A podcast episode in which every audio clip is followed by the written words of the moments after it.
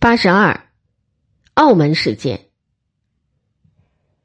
澳门是广东省中山县的一个半岛，于明朝嘉靖年间被葡萄牙人用每年一千两的地租贿赂地方官吏，私占了去，造堡垒、搭码头、设商馆、立政府，九甲不归，喧宾夺主。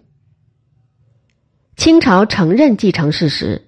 照旧收取葡萄牙的一千两地租，而且在康熙三十年，依照葡萄牙人的请求，把地租减为六百两。其后不久，再减为五百两。然而，明朝、清朝均不曾正式割让澳门给葡萄牙，两朝仍旧在澳门征收华人的田赋，也设了关卡征收关税。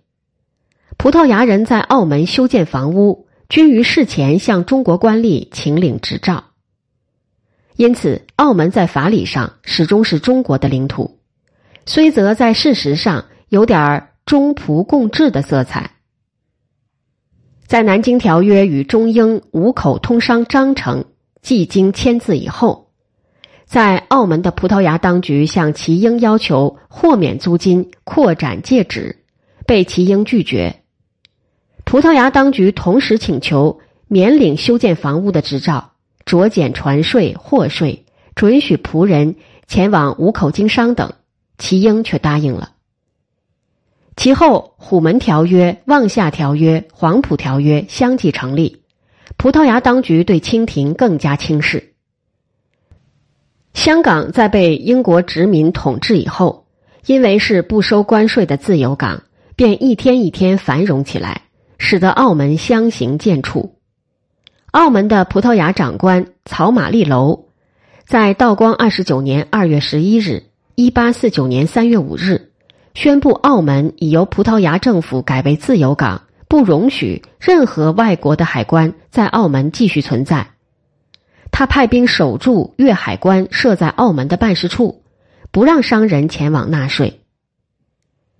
这时候，两广总督是徐广进。徐广进既不敢对草马利楼用兵，又不敢奏报道光。徐广进只会下令撤退在澳的华官、华商及其眷属。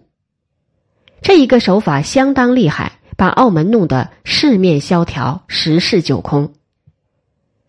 草马利楼于是也下令限制华人迁出澳门，凡是未经准许而迁出的房屋与地产，均视作自动放弃，由澳门政府没收。到了七月初五，阳历八月二十二日，他骑马走进界墙，被当地的华人袭击，失掉了一只手，也失掉了头。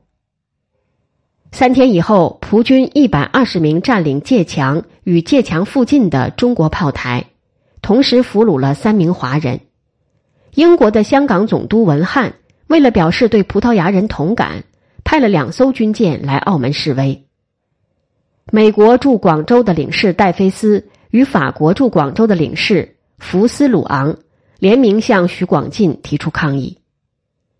徐广进慌忙捉拿凶手，二十天以后捉到了一个沈启良，杀头。但是葡萄牙人定要索还草马利楼的头与手。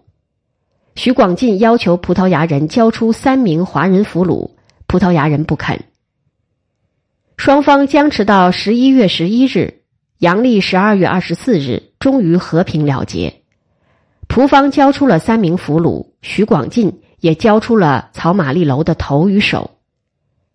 从此，葡方不再缴纳澳门的地租，而且向华人征收田赋。